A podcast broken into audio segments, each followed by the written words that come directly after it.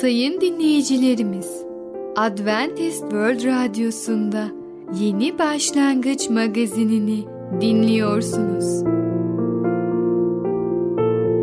Yeni Başlangıç magazinine hoş geldiniz.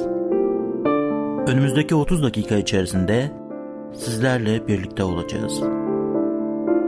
Bugünkü programımızda yer vereceğimiz konular diş temizliği, çatışmalar olacaktır, iman.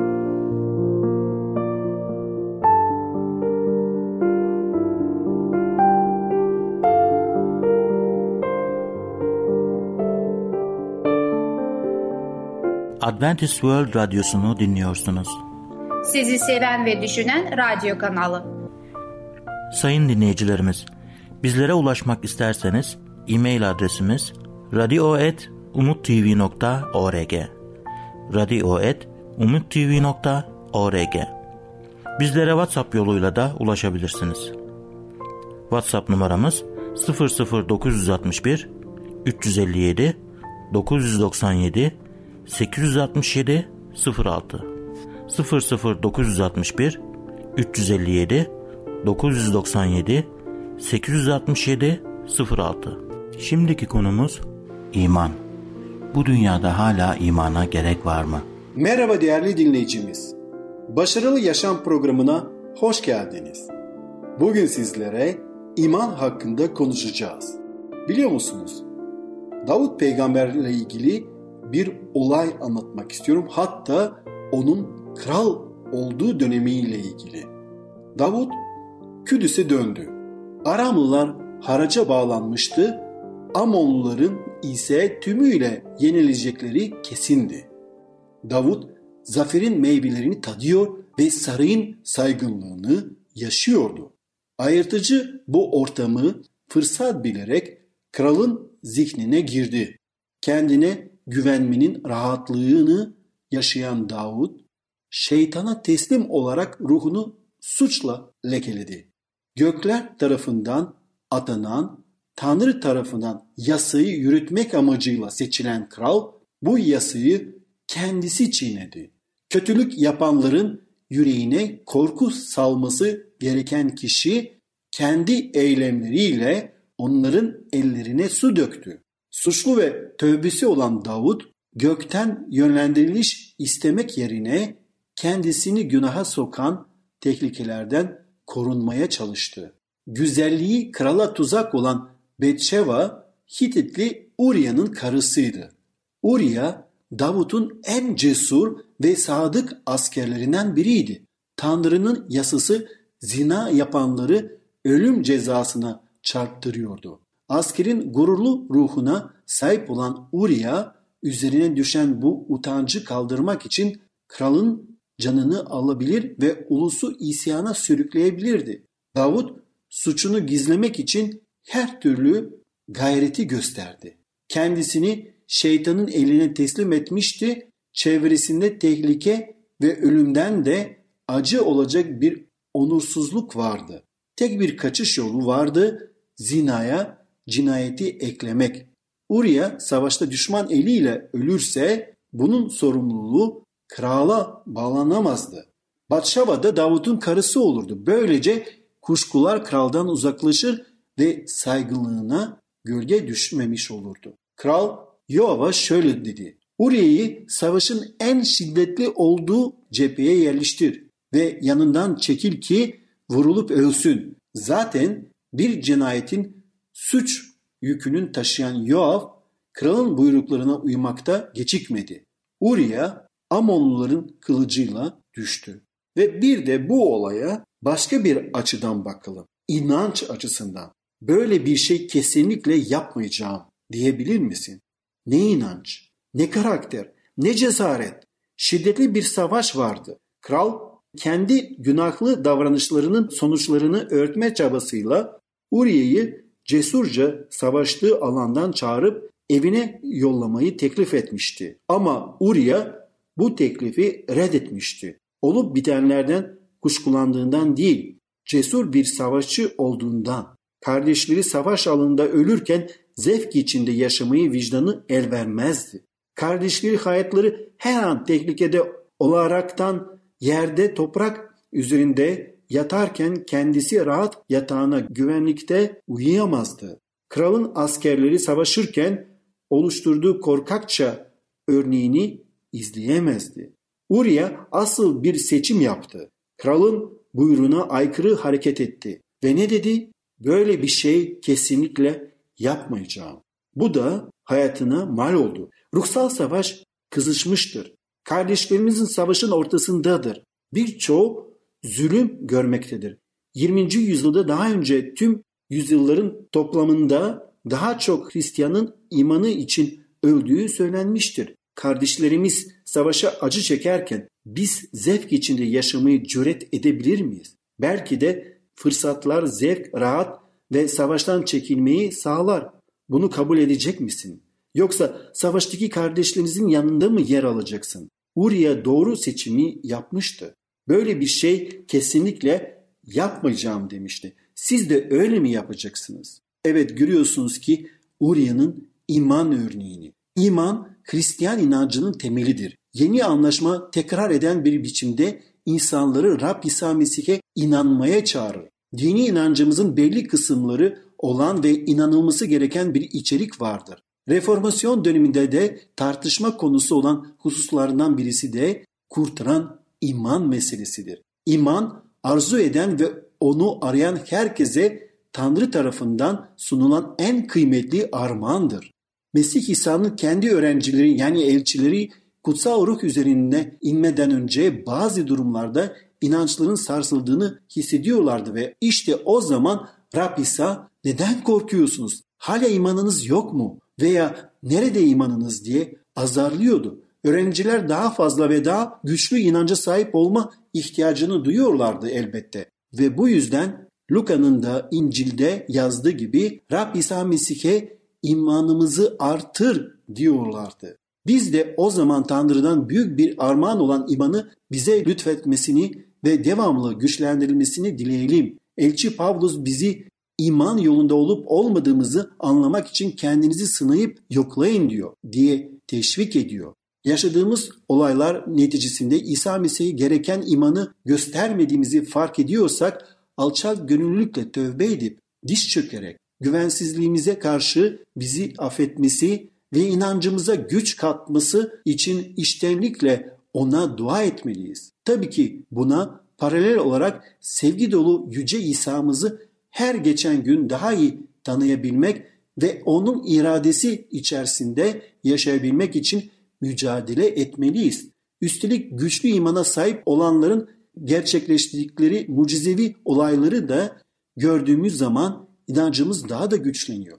Yeni ahit Mesih İsa'ya karşı duyulan inanç sayesinde gerçekleşen örneğin ölülerin dirilmesi gibi mucizelerle dolu. Rab bugün de bizim hayatımızda bu mucizeleri yapmak istiyor. Yeter ki biz kalbimizi ona açalım, ona dua edelim, yalvaralım.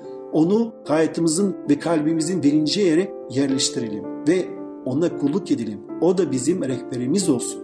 Değerli dinleyicimiz, bugün iman hakkında konuştuk. Bir sonraki programda tekrar görüşmek dileğiyle, hoşça kal. Programımızda az önce dinlediğimiz konu iman.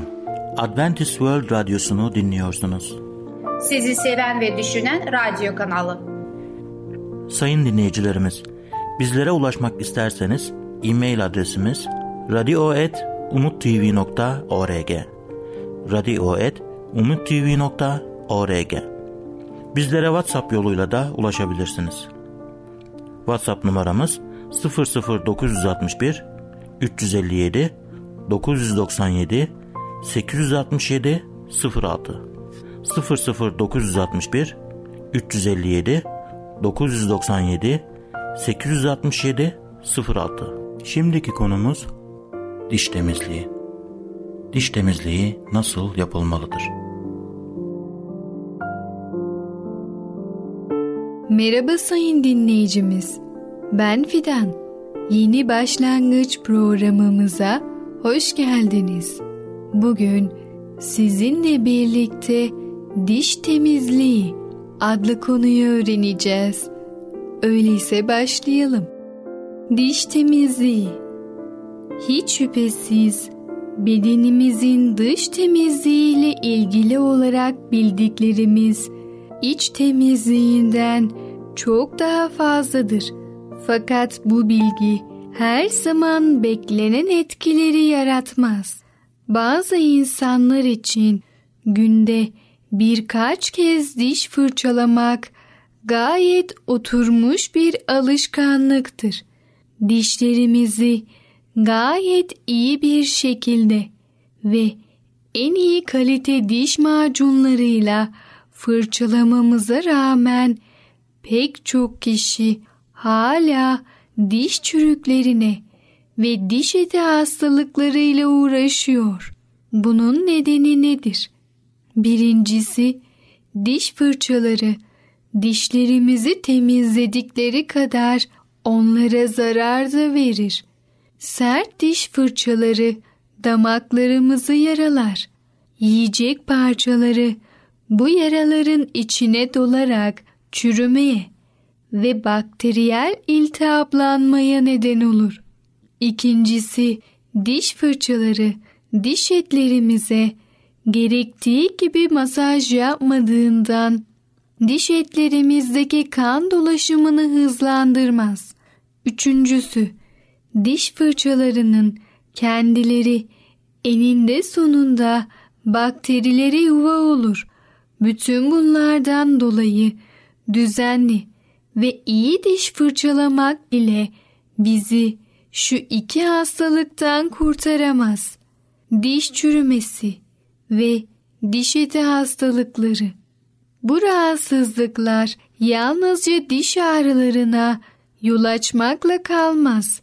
Ayrıca eklem iltihaplarına, yüksek tansiyona, böbrek, kalp ve mide rahatsızlıklarına, göz, burun ve kulaklarda işlev bozukluklarına da neden olur.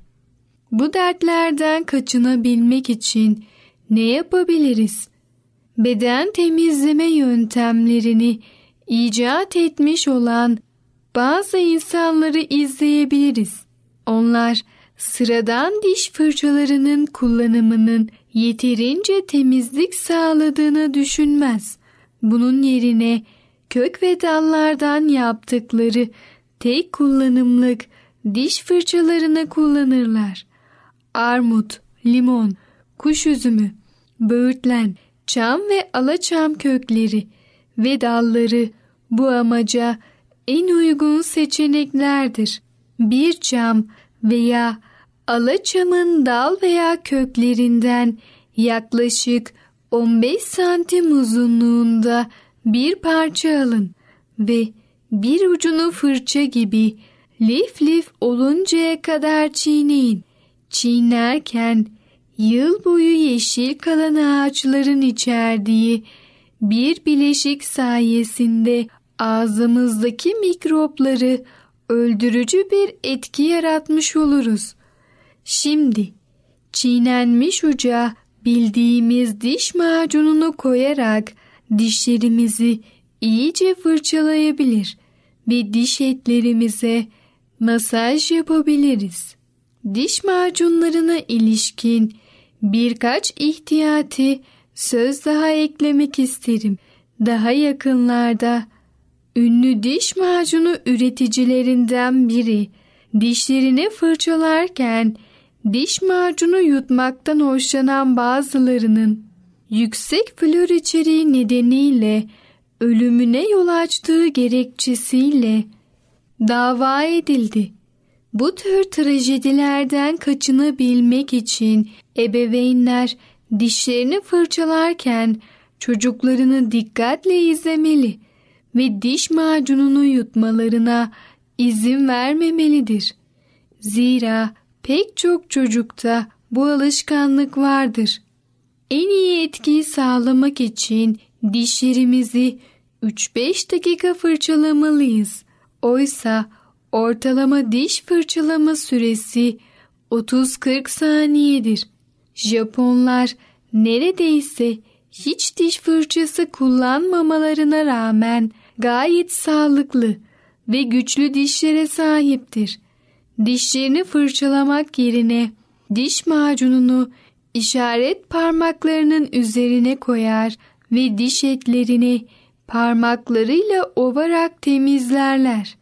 Bu dişleri temizlemenin ve kuvvetlendirmenin yanı sıra diş etlerine masaj yapmak için de iyi bir yöntemdir. Dil de dişler kadar sıklıkla temizlenmelidir. Dişlerimizin ağız bakterileri için bir üreme alanı haline gelmesini istemeyiz. Yöntem gayet basittir. İşaret parmağınızla dilinizin üzerindeki katmanı ta dilinizin olağan pembe yüzeyi tamamen belirinceye kadar arkadan dilinizin ucuna doğru kazıyın ve sonra dilinize biraz yağ sürün. Evet sayın dinleyicimiz, diş temizliği adlı konumuzu öğrendiniz. Basit gibi görünen diş temizliği konusunda pek çok farklı şey öğrendiniz. Lütfen siz de diş sağlığınıza ve diş temizliğinize dikkat ederek sağlıklı bir yaşam sürün. Bir sonraki programımızda tekrar görüşene kadar kendinize çok iyi bakın ve sağlıcakla kalın. Programımızda az önce dinlediğimiz konu diş temizliği. Adventist World Radyosu'nu dinliyorsunuz. Sizi seven ve düşünen radyo kanalı. Sayın dinleyicilerimiz, bizlere ulaşmak isterseniz e-mail adresimiz radio.umutv.org radio.umutv.org Bizlere WhatsApp yoluyla da ulaşabilirsiniz. WhatsApp numaramız 00961 357 997 867 06 00961 357 997 867 06 Şimdiki konumuz çatışmalar olacaktır. Çocuğun doğası her şeyi kolay bir şekilde kabul eder mi? Sevgili dinleyici, merhabalar. Ey Babalar programıyla sizinle bugün birlikte olmaktan çok mutluluk duyarım. Bugün size konuşmak istediğim konu çatışmalar olacak. Önceki programımızda sizinle birlikte çocuklarımızın seçimlerinde Allah konusunda ne kadar etkili olabileceğimizi hep birlikte görmüş olduk. O konuyla ilgili bir şeyler eklemek istiyorum. Tanrı'nın torunları olmadığı sadece çocukları olduğunu söyleyen söz çok doğrudur.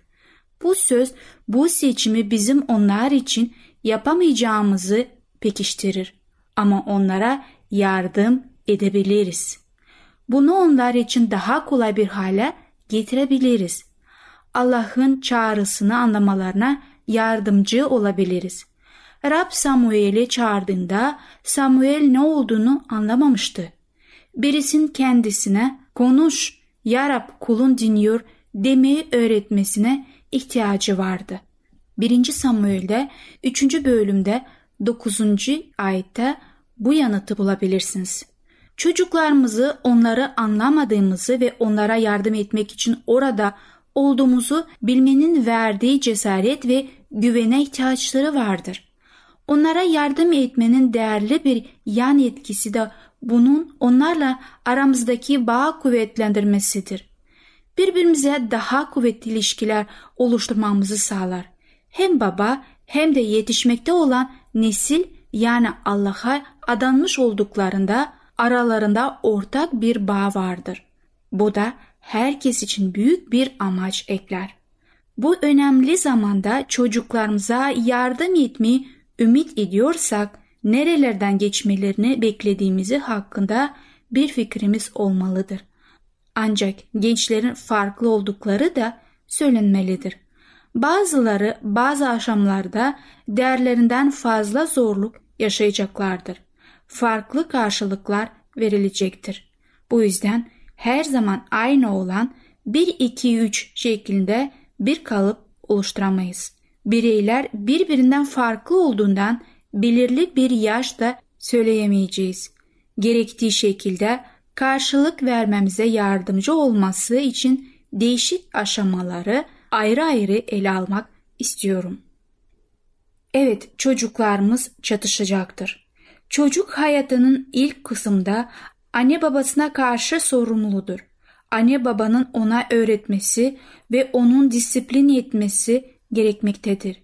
Yanlış bir şey yaptığında anne babası onu doğru şekilde cezalandırırsa vicdanı rahatlar. Ama çocuk büyüyüp de Rab onu çağırdığında bu değişir. Allah onun sadece anne babasından daha büyük bir sorumluluğun var olduğunun bilincine varmasını sağlar. Bu ruhsal uyanış çok ani de olabilir. Uzun bir süreyi de kapsayabilir. Allah'ın yönünde suçluluğun bilinci gerçekleşir. Daha önce anne babası bunu doğru bir şekilde ele aldığında suçluluk duygusu ortadan kalkıyordu. Ama şimdi yaptıklarından ötürü Allah'a karşı kendini şahsen sorumlu görür. Elçi Pavlus'un söylediği gibi günah çok günahlı bir şey haline gelir. Kendisini rahatsız eden bir bulu çevrelenir. Masumiyetin özgürlüğü ortadan kaybolur. Bazen bu içindeki çatışmadan ötürü yüzünden de okunur. Bu çatışma arttıkça Romalılar 7. bölümde tanımlanan deneyimler gelişir. Gençlik içindeki eski yaratılış onun üzerinde daha büyük bir güç ve yönetim kazanır. Günah bilinci artarken onunla başa çıkmak konusundaki güçsüzlük de artıyor gibidir. Pavlus bunu şu sözlerle tanımlanmıştı. Bense beyinliğin denetimdeyim. Köle gibi günaha satılmışım. Ne yaptığımı anlayamıyorum. Çünkü istediğimi yapamıyorum. Nefret ettiğim neyse onu yapıyorum. İstediğim iyi şeyi yapamıyorum. İstediğim kötü şeyi yapıyorum. Romalılar 7. bölümden 14. 15. ve 19. ayetleri okumuş oldum. Genç kişi bu arada yaşaması gereken standarda göre yaşama gücüne sahip olmadığı fark ettiğinde vicdana uyanıp kendisini daha çok eleştirir. Bu da onun içindeki çatışma ve üzüntüye katkıda bulunur. Allah ondan kendi kendine erişemeyeceği kadar yüksek şeyler talep etmektedir. Allah'ın amacı onun kendisini bu ikilemeden kurtarabilecek bir kurtarıcı olan ihtiyacın bilincine varmasını sağlamaktır. Pavlus çaresizlik içinde ne zavallı insanım. Ölüme götüren bu bedenden beni kim kurtaracak? Rabbimiz İsa Mesih aracılığıyla Allah'a şükürler olsun. Romalılar 7, 24, 25 diye yakardığında zafere giden çizgiyi aşmıştı. Bu dönemde genç kişi genelde daha az konuşmaya ve anne babasına karşı daha az açık olmaya başlar. Anne babasına en çok ihtiyacı olduğu bu dönemde onlardan kolayca soyutlanır. Kimsenin onu anlamadığını düşünmeye yatkındır. Bunun nedeni onun çocukla kendi kendisini anlamamasıdır. Bütün bunlar içindeki çatışmayı artırır. Gencin bu çatışmaya tek başına gözlemesi gerektiği bir bakım doğru olsa da ona yakın kalmak ve onu desteklemek için elinizden geleni yapmalısınız. Karamsallık karşısında yetiştirici ve biraz da sert olmak kolaydır. Karamsallık, karamsarlık kasti bir zıtlık ve inatçılık gibi görünebilir. Bu konuda kararlı olmamız gerektiği kesindir. Yanlış hareketlere göz yumma zamanı değildir. Çünkü iç çatışma yanlış hareketleri haklı göstermez. Ama olup bitenlerin bilincinde olup onlara anlamamız duruma yardımcı olur. Sevgili dinleyicimiz, çocuklarımız içinde bir çatışma yaşayacaktır. Ama bu çatışmayı sakinleştirmek sadece size düşer yapmaya. Çünkü onlar sadece size güveniyorlar. Çatışmalar olacaktır adlı konumuzu dinlediniz. Bir sonraki programda tekrar görüşmek dileğiyle. Hoşçakalın. Programımızda az önce dinlediğimiz konu çatışmalar olacaktır. Adventist World Radyosu'nu dinliyorsunuz. Sizi seven ve düşünen radyo kanalı. Sayın dinleyicilerimiz, bizlere ulaşmak isterseniz e-mail adresimiz radio.umutv.org radio.umutv.org Bizlere WhatsApp yoluyla da ulaşabilirsiniz. WhatsApp numaramız 00961 357 997 867 06 00961 357 997 867 06 Gelecek programımızda yer vereceğimiz konular Avludaki tren, insanlığın sorunu, karmaşık bir dünyada. Yeni Başlangıç adlı programımızı pazar, salı ve perşembe günleri aynı saatte dinleyebilirsiniz. Bir programımızın daha sonuna geldik. Bir dahaki programda görüşmek üzere, hoşçakalın.